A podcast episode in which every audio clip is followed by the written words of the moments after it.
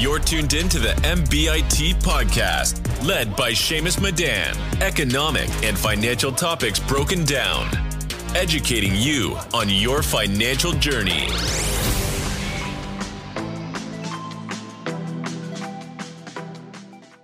Hey, everybody, welcome to the MBIT podcast, which we discuss personal finance, tech, and entrepreneurship. Today, we whipped up a wonderful episode for you guys. We have a very special guest, Scott D. Uh, joins us to talk about his number one business education podcast and his journey as an entrepreneur. So, first off, thank you, Scott, for taking the time to hop on the pod. How are you doing today? I am doing great. It is a, a Friday afternoon. It was a good, it was a busy week, but it was a good week. And uh, I, I just ruined your evergreen content. I apologize, but I'm very happy that I'm here. So thank you for having me on. Yeah, I appreciate you taking time to be on the pod. I know here on the East Coast, it's uh, quite abnormally warm um, for this time of the year. But um, anyway, so first off, uh, tell the audience a little bit about you, your background, and what inspired you to create your business education podcast. Sure. Um, so my background, my background has always been in sales and marketing, um, usually in tech, uh, which is interesting because right now I do have a nine to five. I actually am CEO of a company, which I actually, at the time of recording, I just joined up with this company about five weeks ago, so very fresh. But it's actually not a tech company.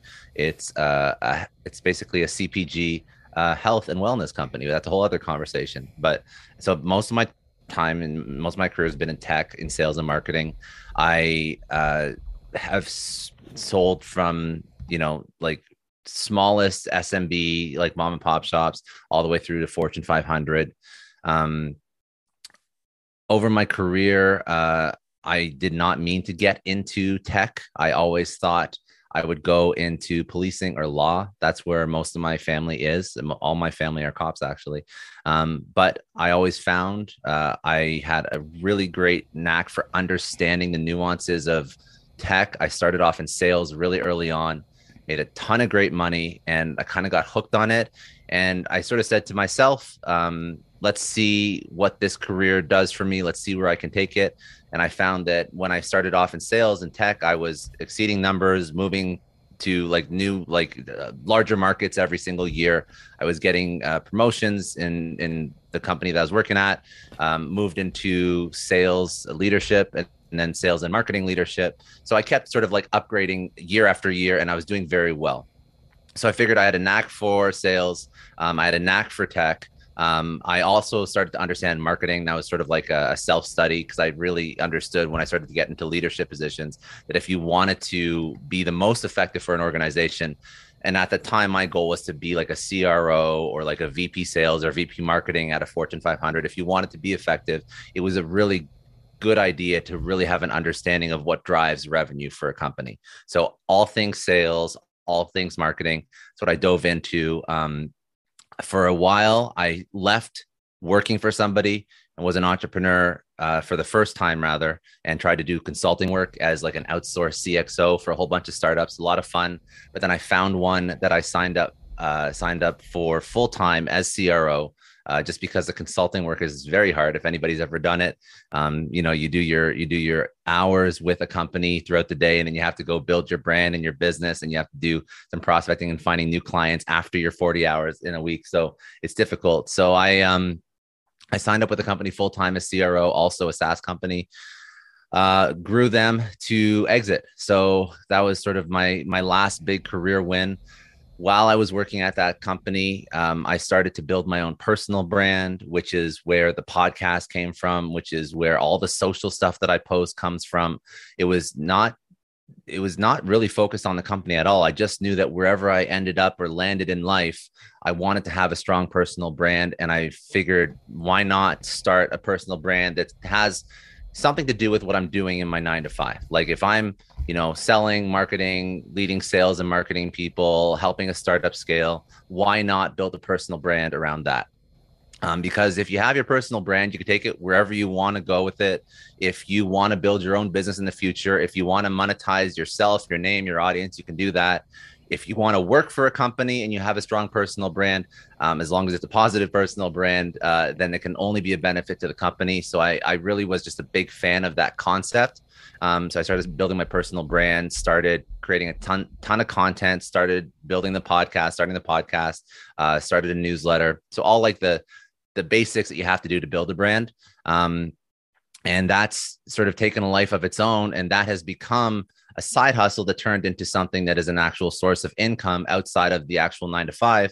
And uh, after that tech company that I, I was CRO at was acquired, um, I could sort of go two ways. I could just go full in on my own personal brand, but um, I didn't want to completely remove myself from being an operator in a company. I still like building stuff. So I got a great opportunity, uh, which is where I'm at now. And I'm C, uh, CEO of a company called OnMe, which is a health tech company that produces transdermal patches. So it's a health and wellness company, but it's sort of a mix of CPG plus tech startup. And it was an awesome opportunity. Um, I, I really like the the mission and the vision that they have. So while I'm still building my personal brand that has created a podcast that gets you know millions of downloads and listens i'm also acting as a ceo and building a company. And i, I enjoy bo- doing both. And i sort of set myself up so that i do have this personal brand um, while having uh, the ability to still work and and to build something which is at least right now um, i enjoy it a lot and i wouldn't change it for the world. So that's where i'm at right now building something from ground zero is just really fun to do. I know I started my podcast, nobody was listening to it. And then once I started grinding it out, continuously posting content, continuously figuring out um, new strategies to build it, it just it felt really good to start building something out of it, starting at nothing. Um, so I completely agree with you on that. Um, and tell us a little bit more about OnMe Patch. Um, what is its purpose in the healthcare industry? Yeah, so it's really interesting. So my passion and hobby has always been fitness, but I've never really had the intersection of my passion and hobbies with my professional life. So I always worked in tech. I always worked in software companies, or actually, I used to work in telco. Then I moved over to software. Um, so I never really worked with any product that was something that I actually consumed. It was usually B two B products. Um, so uh, when my last company was acquired, I had the opportunity, like I said, to just not work, and I could have just gone all in on my own podcast. Um, it's already making some good money. Um, it's part of the HubSpot podcast network, uh, but um, like I said, I don't want to just remove myself from working. And I feel like when I have conversations with all these great entrepreneurs and business leaders and individuals that come onto my show, I feel like I can have a much smarter conversation with them when I'm speaking about things that I've dealt with in, in like, you know, last week. So when I speak about marketing things or raising money or going through an acquisition or building out a sales strategy or hiring or culture or all these like great business topics that are important, like I can speak from a, a, place of knowing because I've dealt with it and I've tried to figure it out, or I've I've been working with an expert who's great in one particular part of building a business or raising money or scaling or growth or whatever. So I still like working. So for me, um, OnMe is uh, we're a venture backed startup that's focused on anything you take in a pill right now it can be delivered into your body through a patch. So it's a novel form of delivery. It's something that really hasn't been explored yet. Um, and the reason why it meant so much to me is because I always focused on, you know, getting the best sleep, getting the most energy, getting the most productivity. Um, and all these things, there's usually like a supplement or a pill or a powder that says it can help you but there's so much filler and there's so much garbage in a lot of these products and i really just thought that there was no other alternative you know if you've ever cared about health or wellness and you go to like a my god a gnc or something like that like there's a million and one products that can help any part of your life right? But a lot of this stuff does have a lot of extra filler and i also know that a lot of this stuff is full of garbage. So when i first learned about this company um, it was like a light bulb moment because it's a new tech, a new method of delivery that gets rid of all the garbage that's in these products. It delivers the the the vitamins, the ingredients, the botanicals, whatever it is you're trying to get out of that out of this patch. Normally, you take it in a pill, you just take it in a patch, you stick it on your skin. So it's a revolutionary way of actually delivering these ingredients into your body. That resonates with me because I was somebody who tried every supplement, every pill, everything from like a GNC, a health store. Like, so for me, this is great, and this is a this is a novel way to to get these vitamins into your body. And I feel like this is something that could be uh, not only it's a it's a great team. It's a great opportunity. You know, they trusted me to build their company. They gave me the CEO role, which I'm very grateful for. But I really do believe it could be a category that could replace traditional supplementation and pills. And when you are when you have the mindset of okay, I'm comfortable building a startup. I know how to find product market fit. I know how to scale. I know how to develop demand. And you have a product that is defining that could define or create a new category. And that would be if successful and i hope that we are successful that would be an enormous career win for me it would be great for the health and wellness industry like there's so many positives that come out of it. Um, and i feel like my experience could add like tremendous value to the company. And obviously you know the investors and the board felt the same. So that's that's where i'm at now. And that's why i signed up. So i'm still an operator. I'm still working and i'm still building this company from the ground up using many of the same principles that i've used to build saas companies from the ground up.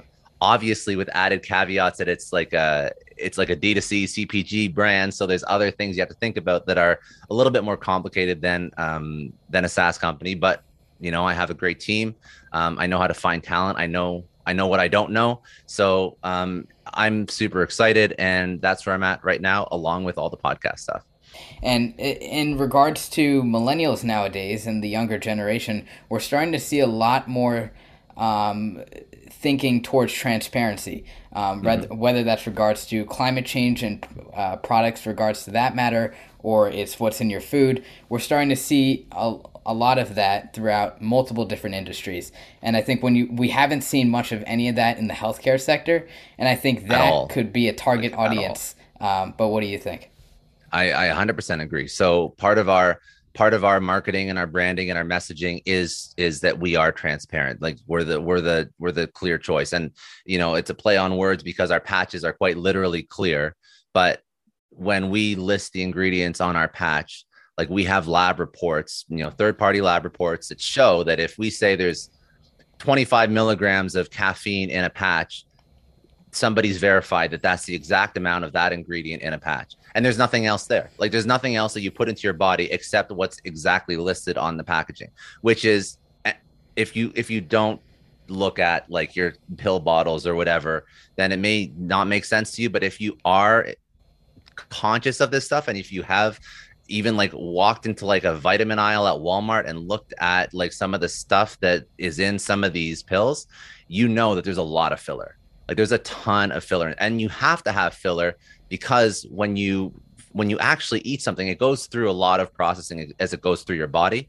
So the filler is it has to be put in so that it can finally get to where it has to go and do what it has to do in your body so it can actually get into your bloodstream and provide and actually deliver the vitamins to you know your blood which will end up having like desired effect but if you if you look at all the different things that are in there like sometimes you question like if you know, maybe if I take like a, an Advil like once every month, maybe it's not the end of the world. But if I'm like religiously, like if I feel like I want to take a, a multivitamin every single day, or if I want to take um, melatonin to help me go to sleep every single night, like there's a lot of excess stuff that you're putting in your body every single day.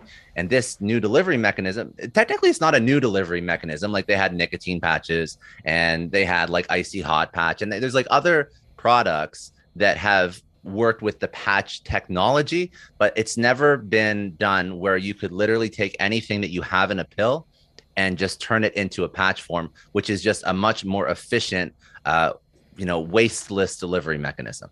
So again, it, it, we don't classify it as a tech company, but in my mind, I think it is a tech company because there's a lot of uh, there's a lot of new things that have been developed to allow us to be able to do this and this is why i got excited about it. So it's not just health and wellness not just a vitamin company. It's like i think it's like health and wellness vitamin plus tech.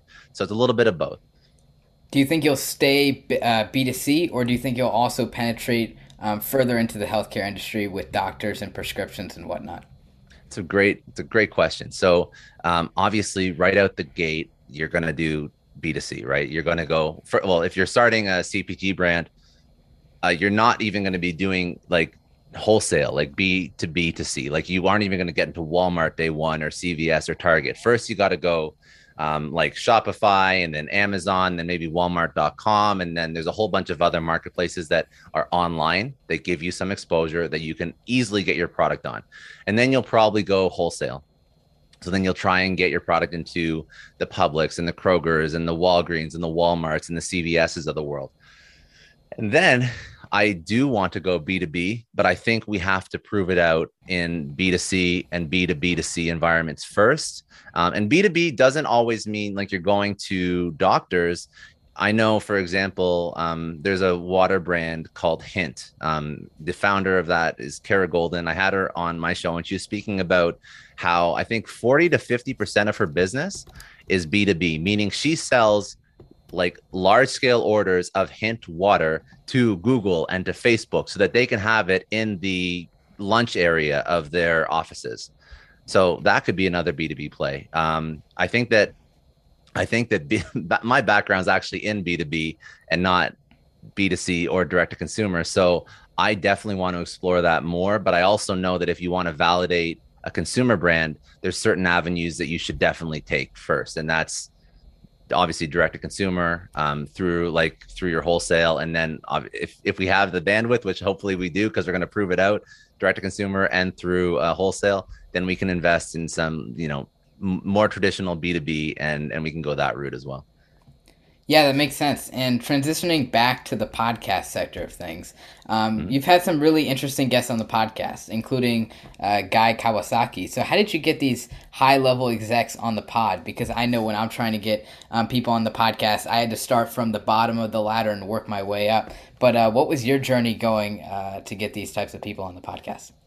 Um, that's a funny question. Uh, so, my background is in sales. So, when you're good at sales, what that means, uh, what it should mean, is you understand how you could get somebody to react to something. You understand how you get somebody to care about something. You understand how to send an email that gets opened and gets responded to.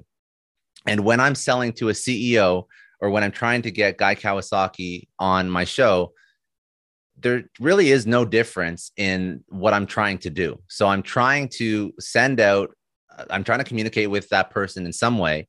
I'm trying to get them interested. I'm trying to get them to open an email or to open a DM on LinkedIn or whatever. And I'm trying that I'm trying to in a couple sentences immediately explain to them why they should care about what I'm speaking to them about, what pain point it solves, how I can accomplish or help them with something, what uh, you know, what is the benefit to them. So you know, Guy Kawasaki, I just I basically used my own sales skills to get an email in front of him. And I was just basically speaking about the benefits of him coming on my show. So I spoke about the exposure he'd get, the downloads that he'd get.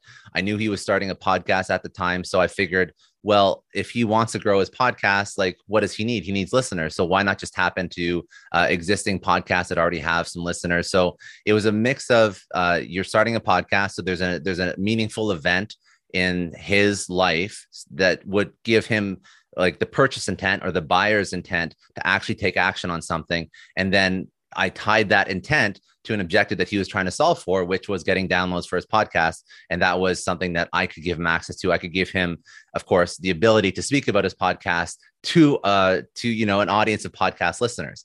Um so when you do something like that all of a sudden it's not such a huge lift. That's why if you're trying to get listeners or trying to get a guest on your show um, you can find people that are launching a book like like high profile people that usually have like a lot going on and they normally don't give you the time of day you find somebody who's launching a book or just started a podcast and you say listen i know that you're right now you have intent to market your book or your podcast or something that you just launched. I know that that's a priority for you. So, knowing that it's a priority for you, I'm going to first of all in that email acknowledge immediately that that's a priority for you, then show you how you coming on my show is going to help you solve for that problem that you have, which is marketing your book or your podcast or whatever. And when you do that, and it's at the right time, so like you, you know, another trick you can use is you go to Amazon and you look at who's releasing a book in the next like three months or six months, and you can you can set up your outbound sequences so that you're reaching out to the people that are releasing a book very quickly.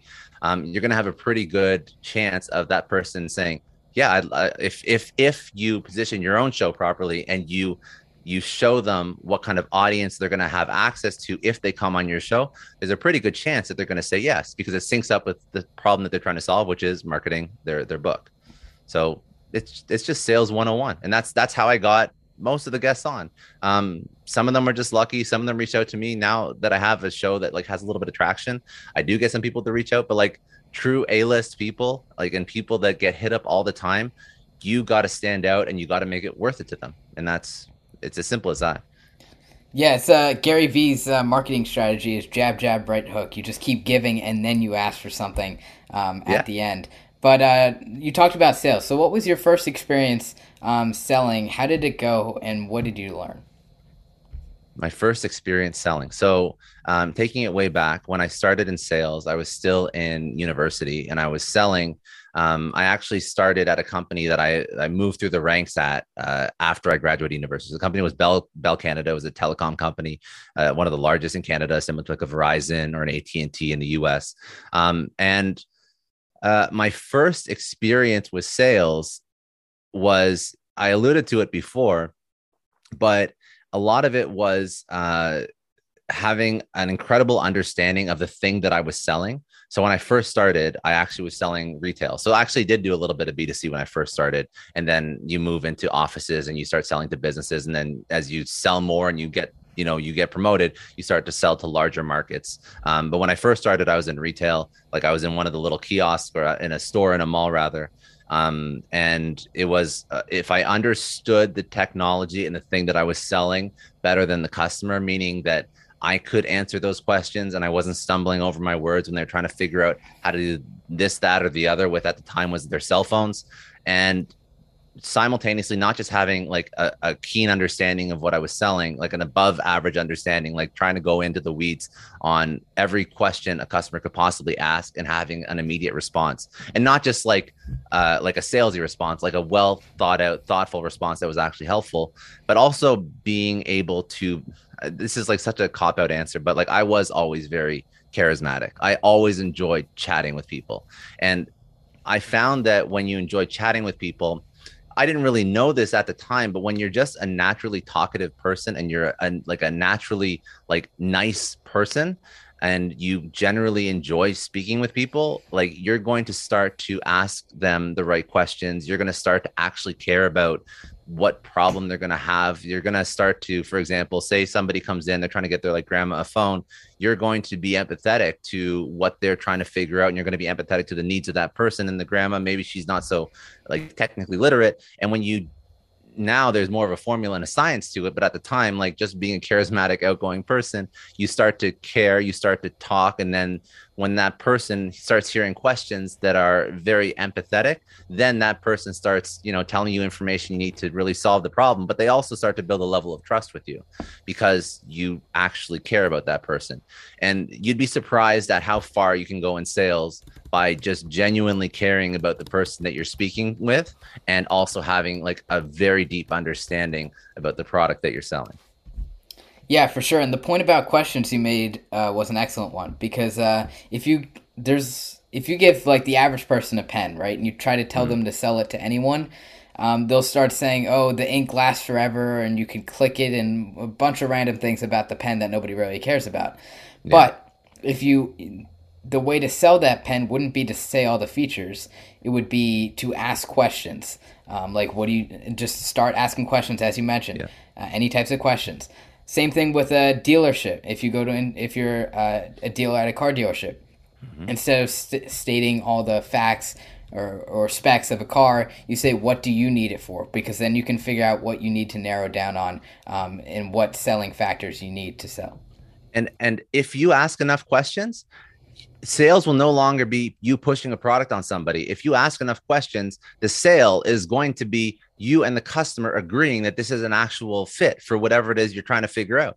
So, you know, now there's actually this is if you go into like software sales and and well, actually not so, not software sales, like any sort of company that uses um any sort of uh like outbound sales or they have like you know uh I have a point here. Uh, so any company that uses like BDRs or whatnot and jumps on the phone and cold calls customers, there's actually software that uh, listens to the conversation between the the business development rep or the inside sales rep and the custom and and the potential customer. And it actually tracks you know all the things that both people are saying. It's, it's called gong. Um, there's probably others but that's probably one of the best ones. And what it does is after the call it shows you how much the sales rep was talking and how much the customer was speaking or talking and there's optimal amounts of the sales rep talking versus the customer talking. And the whole the whole point is it will actually coach the sales rep or with the help of a sales manager that if you are speaking for such a percentage of the call and like say you're, you're speaking for like 50 or 60% of the call as a sales rep and the customer is only speaking for 20 or 30% there's a really good chance you're not going to close that deal. As a sales rep the cust you know that you are in a good spot and you know that there is a higher likelihood of a customer buying a product and it could be uh, a, a, product that you're selling to a customer in a mall all the way through to a $10 million PO at an enterprise level. If the customer is constantly doing most of the talking with your, when you're in that interaction, when you're actually speaking to that person, could be on the phone, could be in a dealership, whatever. So the whole point of this is like now there's actually data points that prove out like if you want to sell properly you have to ask questions and just shut up and there's actual tools that you know reinforce that behavior but at a, at a at like a very basic level like the takeaway is like if even if you don't have fancy tools and you're not you know tracking all your calls and you're not seeing you know what percentage of you speaking versus the customer just pay attention pay attention to if the customer is speaking for most of the conversation, there's a really good chance that you are selling properly because that customer is giving over tons of information to you. And that means that unless that customer is a really talkative person, but normally it means that you're asking a lot of questions that are bringing out a lot of a lot of great information that's going to give you the information you need to actually come up with that proper uh, that proper uh, solution to whatever the customer is looking for. But also, the more the customer speaks, funny enough, it's it's the more the customer trusts you because they feel like they're communicating, they're opening up, and to get the customer to actually open up is a, is a talent in and of itself. So that's why to get to ask those right questions, to get the customer speaking more in that conversation, that's like integral to sales.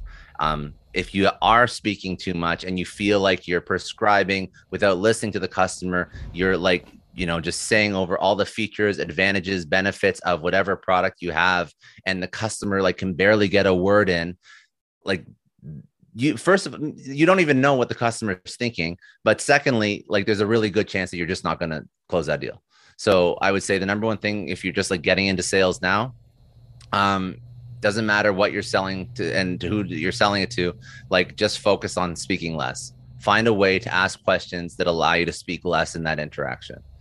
Yeah, those are some excellent points. And uh, to wrap things up here, what would you say to the audience is your number one takeaway when either trying to sell or build something up from ground zero? Hmm. When you're, well, I would say it doesn't matter if you're trying to sell something or you're trying to build something up from ground zero. Uh, I think that to be successful at either of those things, I think there is a core personality trait that I've seen across every successful professional entrepreneur doesn't doesn't matter what you're doing. So the number one personality trait that I think is important and if you don't have this personality trait be cognizant of it, be aware of it and try to figure out how to be more of this. It's curiosity. It's always curiosity. It's always people that want to figure things out themselves that are the most successful. So if somebody goes into a new job and they're a sales rep, or you could go into a new job, you could be an accountant. Doesn't matter what your job is. Like if you are waiting all the time for somebody to teach you and train you and tell you what to do, there's going to be a ceiling on your success. You will never get the promotion. You're never going to get the role that you really could get if you are just curious and you figure stuff out if you are starting a project from the ground up, if you are building a podcast, if you're starting a newsletter, if you're posting on Instagram, like the only way to do that successfully is to figure out how to do it. And to figure out how to do it, you have to be hella curious. So that's one of the main things that I attribute to my success. I just figure stuff out on my own. I, you know, it's funny, but like I, if I can't figure it out, like I will be on Google and YouTube for hours until I can figure it out. I don't hire for something unless I have some sort of awareness of what that thing should be. So even if I'm hiring for, say, I'm hiring a developer, I will still watch YouTube videos on what good looks like with that person's role so that I have some sort of awareness of what they should be doing. Doesn't mean I'm going to develop myself, even though it's gotten to the point now where when I was building on my own brand, I did have to learn a little bit of HTML and CSS to like build my own website. But um, I'm not going to say that I like went into like Java or, or, or, really tried to code or anything, but I still like am hyper curious about, uh, about what that person should do. And I will take it upon myself to go and figure out a pretty deep understanding of what that person's day in the life looks like so that I can hire that I can hire the best possible person for that job. But that's just that's just a habit that I've had for my roles, for my for my actual 9 to 5s. If I'm jumping into a new role, I was always the one that was trying to do things like way before people actually told me how to do them.